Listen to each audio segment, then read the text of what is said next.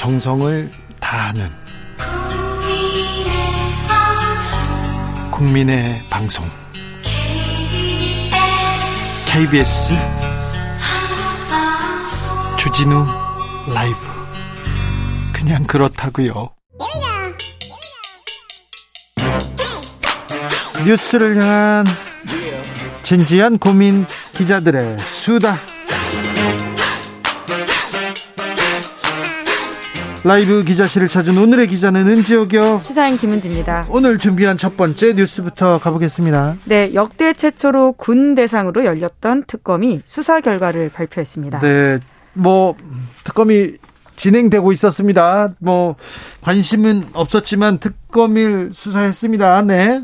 네, 군내 성추행 문제와 관련됐던 최초로 열렸던 특검이거든요. 네, 이예람 고 네. 이예람 중사 사건이었습니다. 네, 이예람 중사가 피해자였는데요. 지난해 5월 스스로 목숨을 끊은 바 있습니다. 그런데 그 다음이 더 더 문제였어요. 그렇죠. 그러니까 이 사건을 처리하는 군이 신뢰를 받지 못했기 때문에 결과적으로 특검이 열리게 됐던 것인데요. 네. 국방부가 자체로 수사를 했는데 부실 수사 의혹이 있었습니다. 네. 그래서 대선 때 특검법 제정하는 것이 쟁점이 된 바가 있고요.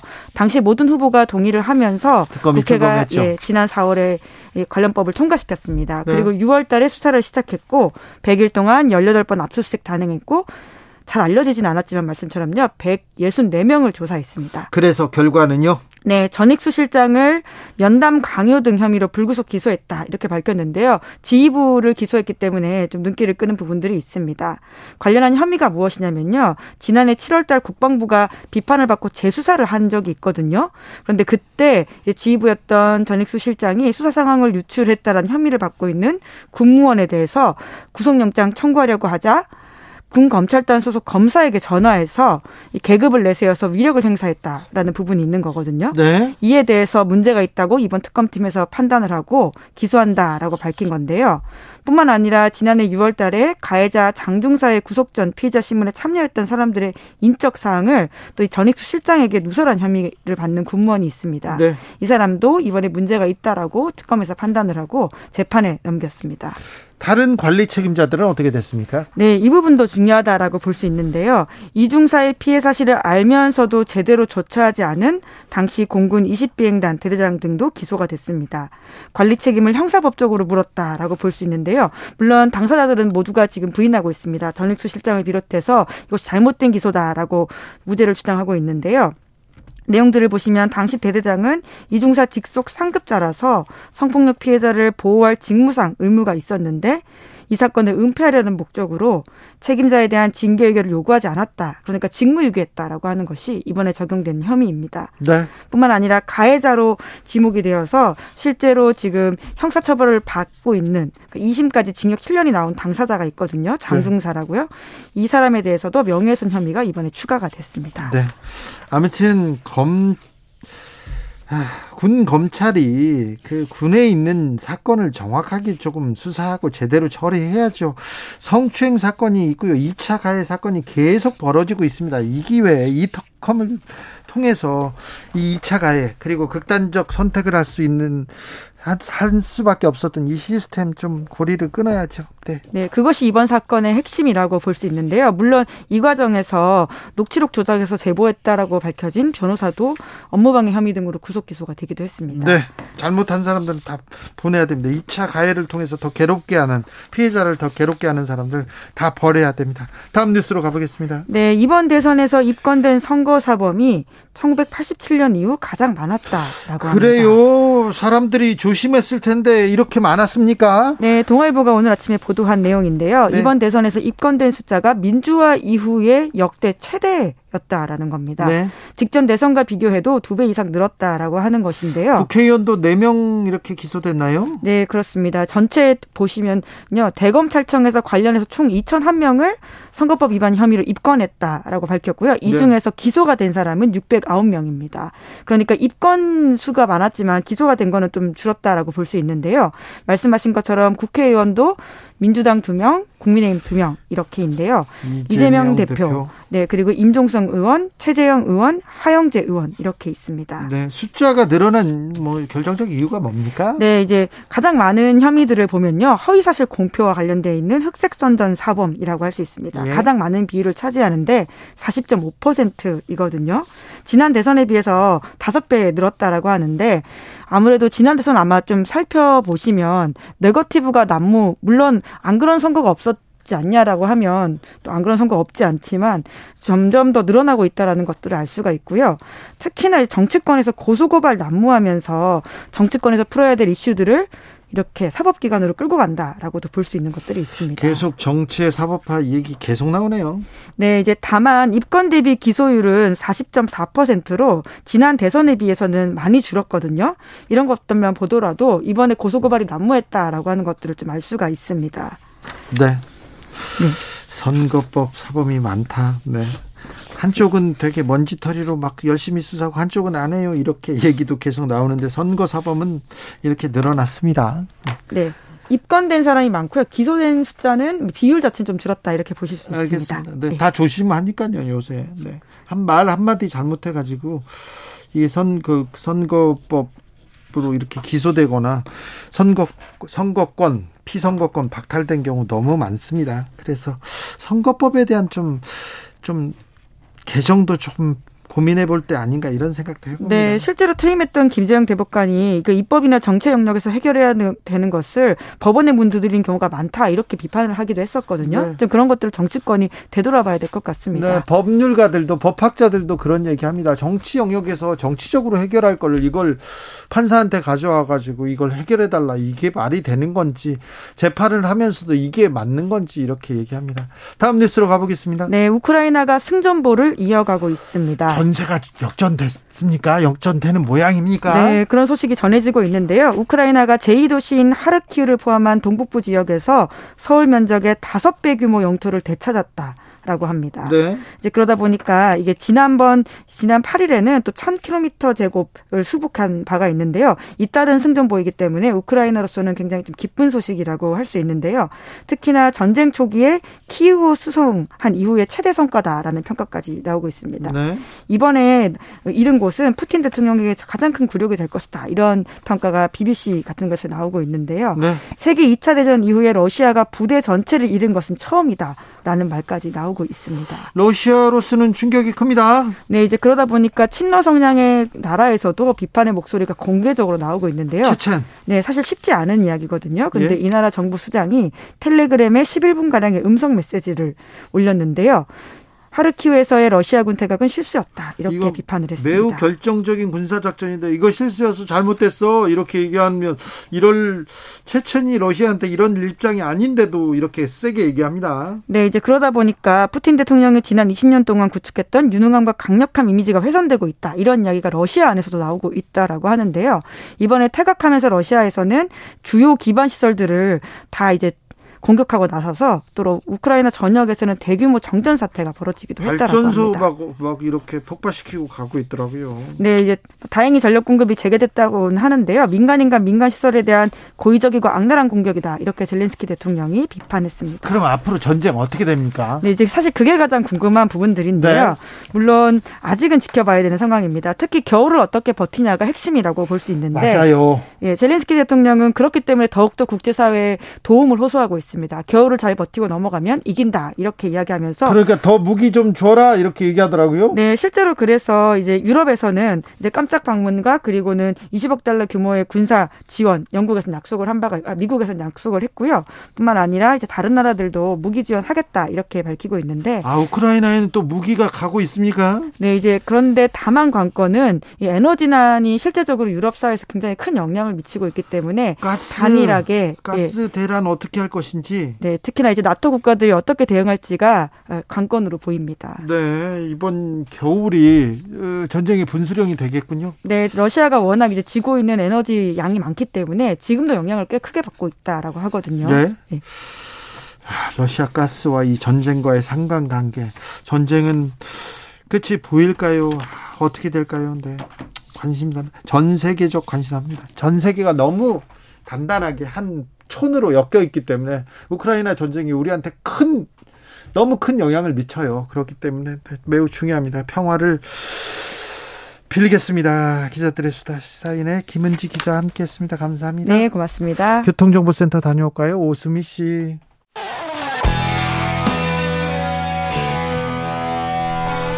스치기만 해도 똑똑해진다. 드라이브 스루 시사 주진우 라이브.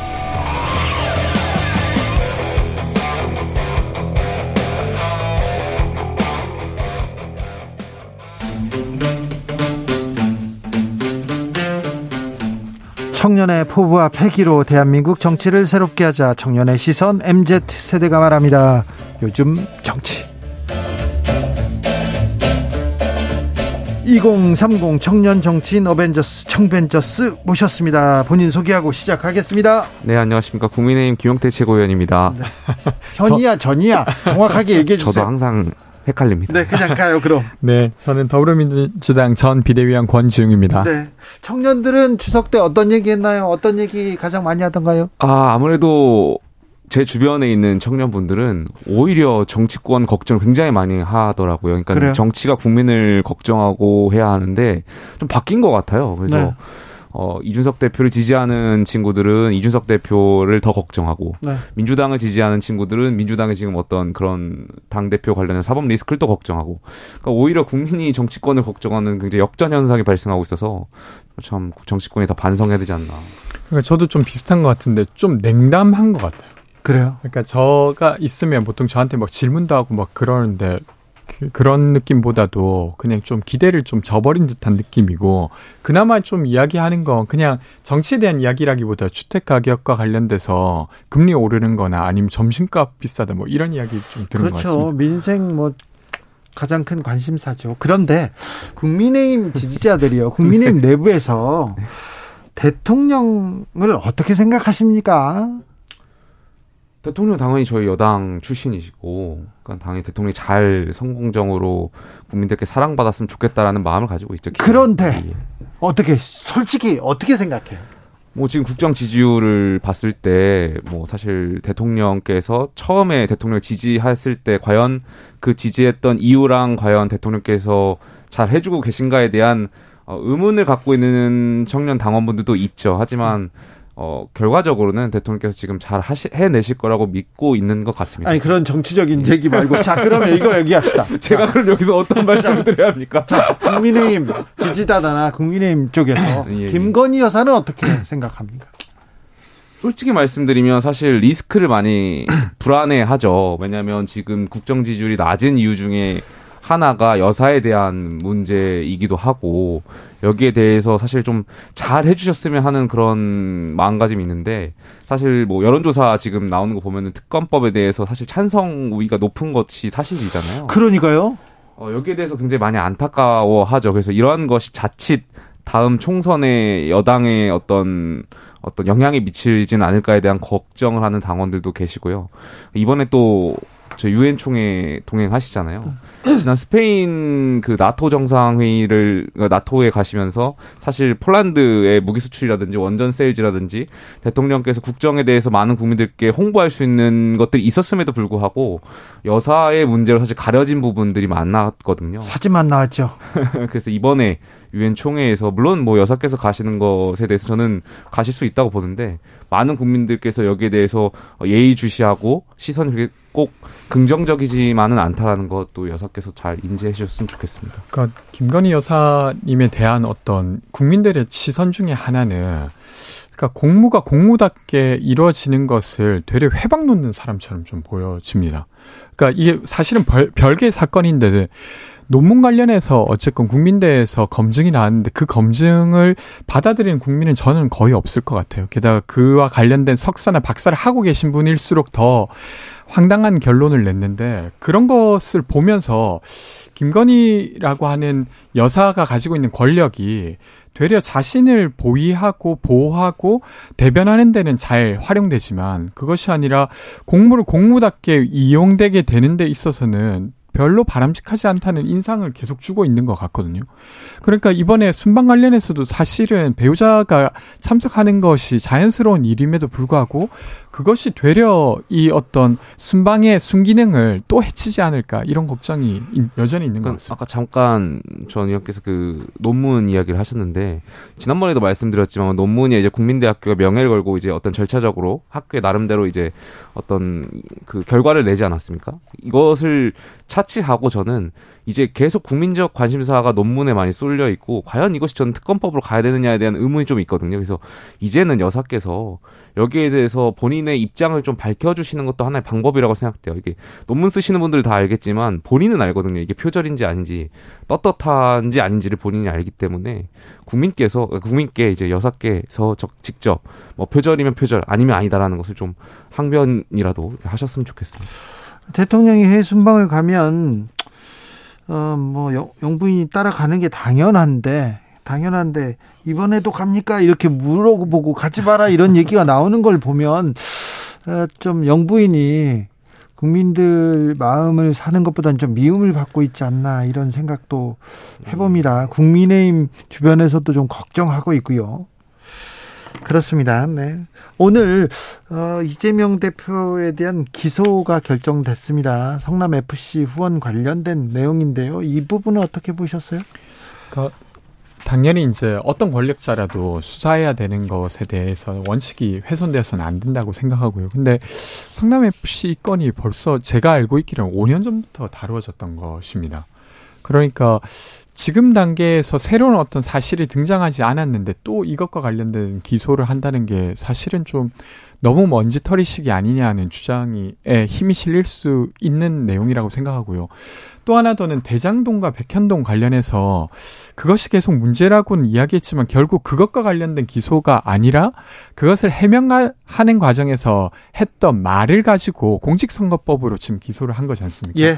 역시나 이제 사건의 본질과 가, 다 있는 기소는 아닌 것이죠. 그래서 이런 걸 볼 때 정치적 수사라고 하는 것에 어떤 의문이 계속 남아 있는 것 같습니다. 글쎄요, 뭐 공직선거법 위반 혐의부터 시작해서 성남 FC 그리고 앞으로도 이재명 대표를 향한 많은 의혹들이 많습니다. 변호사비 대납이라든지 뭐 말씀하신 대로 대장동 백현동 의혹이라든지 여기에 대해서 민주당 전당대회에서도 심지어 민주당의 의원들 안에서도 이런 사법 리스크에 대한 우려가 제기됐던 거지 않습니까? 근데 여기에 대해서 어쨌든 민주당 당원분들과 어, 당원분들께서 이재명 대표를 선택하셨고 여기에 대해서는 뭐 누차 계속해서 제기됐던 문제였기 때문에 좀 잘 뭐 떳떳하다면 이재명 대표께서 여기 이번 기회에 국민들께 좀 어, 본인의 떳떳함을 입증할 수 있는 기회로 삼으시면 될 거라고 저는 생각됩니다. 죄가 있다면 수사기관에서 밝혀내서 네. 거기에 따라 이제 원칙대로 하면 될것 네. 같고요. 그러니까 사실은 핵심적인 의혹 중에 하나가 대장동 건이었지 않습니까? 그리고 대장동이라고 하는 건 도시개발권을 가진 시장에 대한 배임 혐의를 계속 묻는 것인데 근데 지금까지 나온 걸로는 화천대유 이익은 이재명에게 갔다기보다는 다른 사람에게 지금 갔던 그 것이 그 얘기는 없어요. 네, 네. 그런 상태고 도시개발권을 활용하면서 누군가에게 이익이 갔다는 것만으로 계속 사법 리스크가 있다고 주장하는 건 저는 좀 너무 억지스러운 것 같아요. 왜냐하면 도시개발권이라고 하는 것 자체가 이권에 대한 분배의 성격을 가지고 있습니다. 그래서 개발이 잘 됐대 그때 시장을 맡았던 모든 사람들이 그 혐의의 대상에 놓여지는 상황까지 가요. 그래서 그렇게 지금 계속 그걸로 계속 사법 리스크가 있다고 주장하는 게 아니, 아니, 적절한지는 그 모르겠습니다. 오해하고 계신 것 같은데 말씀하신 화천대유권 관련해서도 수사가 계속 진행 중인 걸로 제가 알고 있고요. 네. 박영수 특검의 그 자녀 문제라든지 곽상도 전 의원의 자녀 문제도 계속해서 검찰하고 경찰에서 수사하고 여기에 대해서 진전되고 있는 걸로 알고 있습니다. 아무튼 이 부분에 대해서는 네. 그렇게요. 대장동 대장동 했는데 대장동 수사의 내용은 쏙 빠지고요. 쏙 빠지고 다른 내용만 남아 있습니다. 그리고 이재명 대표가 기소될수록 그 주변 수사가 진행될수록 김건희 여사 특검법에 대한 여론은 이렇게 커지는 커지는 목소리는 커지고 있어요. 글쎄요, 저는 이 이재명 대표를 향한 의혹들을 왜 김건희 여사의 특검법으로 이제 1대1로 이렇게 치환해서 이렇게 맞불 형식으로 본지 잘 모르겠습니다만, 글쎄요, 뭐, 과거에 저희가 대선 기간에 이재명 당시 후보셨죠. 어, 저희 그 윤석열 당시 후보와 함께 쌍특검을 제안한 것을 또 이재명 후보 측에서 거절, 거절은 아니지만 잘 흐지부지 된 경우가 있지 않습니까? 저는 이번에도 뭐 계속해서 뭐 박지원 원장께서, 전 원장께서 뭐 쌍특검을 이야기도 하시고 하는 것 같은데, 그래서 그런 것은 현실 가능성이 매우 낮지 않나 그런 생각이 있습니다. 그러니까 이게 그 이제 상황이 이렇게 흘러가는 것 같은데 허위 경력 관련해서 어떤 사실적 증, 정황 같은 게 좀 나온 것 같아요. 근데 그것이 지금 해명되지 않은 상태인데 경찰이 조사를 했는데 구체적으로 해명을 하지 않은 채로 불송치 결정을 했습니다. 근데 이해가 잘 안 되잖아요. 왜냐하면 경력 자체가 허위였다는 어떤 언론 보도가 있었는데 그 경력을 써서 사실은 어 교원 역할을 했고 그걸로 월급까지 받았던 건데 그것을 경찰이 사실 해명을 해줬어야죠. 구체적으로 이렇게 들여다 보니까 문제가 이렇게 이렇게 없더라. 그래서 불송치했다. 이렇게 하면 국민들이 납득을 했을 텐데 지금 경찰은 구체적인 언급을 하나도 하지 않고 그러니까 불송치 결정을 그 했습니다. 관련해 가지고 죄가 저는 없다고 생각하지 않고요. 그 관련해서 그 공소시효 만료로 공소권 없음으로 알고 있는데 어, 제가 본 네. 기사는 그렇진 않았습니다. 자, 다른 내용으로 넘어가 볼까요? 이준석 대표는 포항 수해 현장에서 이렇게 사진이 찍혔더라고요. 그런데 이걸 가지고도 아이고 시선 처리 완벽했다 이렇게 또 비판하는 사람도 있고 뭐 사랑 설레 이어집니다. 이 이준석 대표는 네 근황은 어떻습니까? 저는 뭐 연휴 기간에 특히 포항 지역의 많은 주민분들이 태풍으로 인해서 피해가 극심했잖아요. 어, 당의 대표로서 여기에 가서 어, 이런 어, 이런 분들의 어떤 아픔을 공감하고 또 이분들에게 실질적인 지원을 해줄 수 있는 것에 대해서 듣고 하는 자세는 저는 굉장히 좋은 자세였다라고 생각되고요. 실제로 여기에 많은 주민분들께서 힘들어 하시니까 여기에 대해서 조금이나마 연휴 기간에 좀 이야기를 주고받는 게 좀 좋았다라고 저는 생각됩니다. 저는 이 행보 자체는 좋은 행보였다고 생각합니다. 뭐 그 외의 것들에 대해서 좀 이야기 드릴 건 있지만 여기까지 하겠습니다. 네. 어, 정진석 비대위는 잘 갑니까? 그 인선 구성 완료됐는데 비대위원 이렇게 이름 나오자 국민의힘 내부에서는 어떤 얘기 나옵니까? 오늘 아, 오전이었죠. 10시에 그 공개하면서 마침 또 주기한 전 광주시장 후보가 1시간 만에 또 사임하는 네. 해프닝이 있었어요. 그래서 글쎄요, 저는 왜 이런 일이 계속 발생하는지에 대해서 좀 의문이고요. 사전에 안 그래도 지금 비대위로 가냐 마느냐가 많은 국민들께서 결국에 내일 또 가처분 신문이 있기 때문에 불안해하잖아요. 불확실하고 이런 과정 왜 이렇게 급하게 하는지 저는 도저히 납득하기가 쉽지 않고요. 그래서 이런 일도 주기한 전 비대위원도 왜 갑자기 어, 사의를 하시고 여기에 대해서 또 전주혜 의원께서 이제 합류하시게 됐는데 공교롭게 두 분 다 일기 비대위라고 해야 되나요? 이게 예. 뭐 어떻게 그 비대위에서 같이 활동하셨던 분들이잖아요. 그래서 글쎄요, 뭐 저는 왜 이렇게 좀 먼저 물어보지. 왜 그것도 안 물어보고 이렇게 발표하고 바로 그만두고 그랬을까요? 그러니까요. 저도 왜 이렇게 집권 여당의 지도 체제를 운영하는 것을 이렇게 장난같이 하는 건지 저는 잘 모르겠습니다. 예. 그러니까 좀 우왕좌왕하고 있는 것 같습니다. 그러니까 분명히 주목받는 상태여서 되게 신중하게 발표해야 된다는 걸 알고 있었을 텐데. 그렇죠.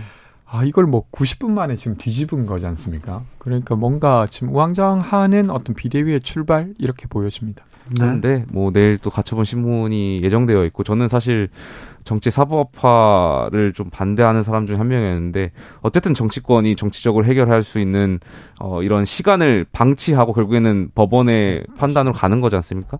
그리고 가처분 낼 신문이 있을 것으로 보고 어 법원의 판단이 어떤 판단이든 좀 어, 현명한 판단을 내리셔서 어 여당의 지도 체제를 어, 그 법원의 판단에 맞게 민주주의를 지킬 수 있는 방향으로 잘 어, 이루어졌으면 좋겠습니다. 그래요. 네. 잘 될까요? 잘 안 될 것 같아요. 인용 가능성이 좀 저는 높다고 생각됩니다. 아니 그이 가처분이 받아들여지든 받아들여지지 않든 이 좀이 정치적 혼란이 좀 끝날까요? 그러니까 음. 결과적으로 윤핵관이라고 하는 분들하고 이준석 대표와의 관계가 잘 해결되지 않으면 뭐 법원의 판단 이후가 어떤 결정을 내리더라도 사이가 그렇게 나쁜데 뭘 잘 해결하고 뭐 하고 되- 그게 되겠습니까 그러니까 인간관계가? 뭐 사실 관계 회복까지는 아니더라도 네. 너무 서로를 코너에 몰진 않았어야 되는데 그것을 이제 너무 코너로 몰아버리면서 지금 끝을 내고 있어서 이제 서로는 그 야당보다 야당이나 다른 사람보다 그 서로가 더 미운 거 아니에요 지금 가까이에 있는 사람들이 그렇잖아요. 노, 노 코멘트 하겠습니다. 네. 노 코멘트 하세요. 네. 언제까지 이 혼란을 정치적 혼란을 우리는 지켜봐야 되는 건지 국민의힘 그렇다 쳐요. 그러면 대통령실 대통령은 좀 다르게 가야 될 텐데 거기도 뭘 하는지 모르겠고 걱정된다는 사람도 많고 네 그렇죠. 아니 그 지금 사실은 깡통 전세 이야기가 지금 계속 언론에 나오고 있는데 이런 문제를 좀 잘 다룬다고 하면 충분히 신뢰를 얻을 수 있을 것 같아요. 청년들은 이, 이 문제에 더 관심 많잖아요. 나, 나 영끌에서 집 하나 샀는데 이거 어떻게 해? 그리고 깡통전 내 전 재산 전세 어떻게 돼? 이거 걱정하지 않습니까? 그러니까 원희룡 국토부 장관께서 이 문제를 다루고 계세요. 이번에 발표도 하셨고 전 좋은 일이라고 생각합니다. 근데 이게 깡통 전세가 여러 유형이 있어요. 그러니까 주택 가격이 높았다가 그것이 떨어지면서 전세금을 못 돌려주는 상태도 있지만 그것이 아니라 사기 형태의 깡통 전세도 되게 많습니다. 그러니까 예. 신규로 만든 주택이 2억 정도밖에 안 하는데 예를 들면 이걸 감정 평가액을 3억 정도로 받고 예. 그리고 거기에다가 전세금을 뭐 2억 5천 정도 받는 겁니다. 그럼 분양했던 사람 입장에서는 원래 2억짜리밖에 안 했으니까 2억 6천을 받으면 완전 땡큐고 네. 그리고 그 소유권을 어떤 노숙자분이나 아니면 이런 사람들한테 넘겨서 완전히 법적으로는 여기에 연관되지 않는 상태가 돼요. 근데 어쨌건 감정평가액이 높았던 그런 어떤 상태로 인해서 전세금이 안전할 거라고 생각했지만 실제 가격은 2억밖에 안 되는 것에 떨어졌죠, 지금. 2억 6천에 살고 있는 것이죠. 그렇죠. 지금 더 떨어졌어. 이것은 사실은 전세 사기입니다. 네. 그래서 이런 것들 좀 아주 적극적으로 다루면 사실 공정거래위원회나 이런 데서 개입할 수 있는 여지가 저는 있다고 보거든요. 예. 그래서 이런 것들을 좀 그러니까 여당과 야당이 예. 합심해서 하면 민주당이 좋겠다. 빨리 다뤄요. 아니 그 관련해서 말씀드리면 네. 집값이 물론 이제 떨어지면서 매매가 전세가가 역전되는 부분도 부분도, 있고 있습니다. 말씀하신 네. 대로 그런 사기에 대한 부분도 있는데 결과적으로 이게 임대인과 임차인 간의 정보의 비대칭성에서 저는 있다고 보거든요. 특히 이런 깡통 전세가 아파트보다는 빌라에 더 많은 걸로 제가 알고 있는데 그 이유가 그나마 아파트는 정보가 좀 많고 하지만 거래가 활발하다 보니까 빌라 같은 경우는 사실 거래가 아파트에 비해서 활발하지 않다 보니까 정보가 많이 없다고 해요. 예. 그래서 여기에 대해서 이제 정보를 좀 어, 개정하는 그러니까 임차인이 임대인에게 요구를 하면 이 임대인의 과거 어떤 보증금을 어, 떼어 먹었었던 이런 전례라든지 이런 것을 확인할 수 있는 정보를 공개할 수 있는 법안을 저희가 찾아봤더니 조은 의원께서 어, 임대차 보호법 개정안을 발의하셨거든요. 그래서 저희 열심히 일하고 있습니다. 정보 관련해서는 좀 개선이 네. 되었는데 여튼 다룰 게 아주 많다는 이야기를 예. 드리고 싶습니다. 그러게요. 이런 얘기하면 좀 나을 텐데 그런 얘기가 많이 될까? 추석 끝나니까 조금 음, 분위기가 좀 바뀌었으니까 일 좀 하려고 합니까? 국- 민주당? 네, 뭐 민주당은 계속 일 열심히 하고 있습니다. 오늘 그 민생 대책 관련한 대책위원회를 꾸렸습니다. 그래서 아마 이재명 대표께서 주재하시면서 이제 그 행보를 대책 맞습니까? 그 이재명 대표 로펌 운영하시는 거 아닙니까? 이제? 전혀 아, 그렇지 않습니다. 네. 그렇지 않대잖아요. 국민의힘도 나설 거잖아요. 민생으로. 아, 당연히 여야가 정기국회 할 때 민생 강조했고요. 네. 그래서 잘해야죠. 이제 그만 싸우고 국민들 걱정 좀 그만 시켰으면 좋겠어요. 차라리 좀 안 보이던가 서로 사라져 버렸으면 좋겠어요. 아이고, 그러면 안 네, 되죠. 죄송스럽습니다. 김용태, 권지웅, 권지웅, 김용태 두 분 감사합니다. 감사합니다. 고맙습니다. 주진우 라이브 여기서 인사드리겠습니다. 돌발 퀴즈의 정답은 고등어 아니고요. 오징어였습니다. 오징어 게임. 아, 네. 훌륭합니다. 네. 내일 오후 5시 5분에 저는 돌아옵니다. 지금까지 주진우였습니다.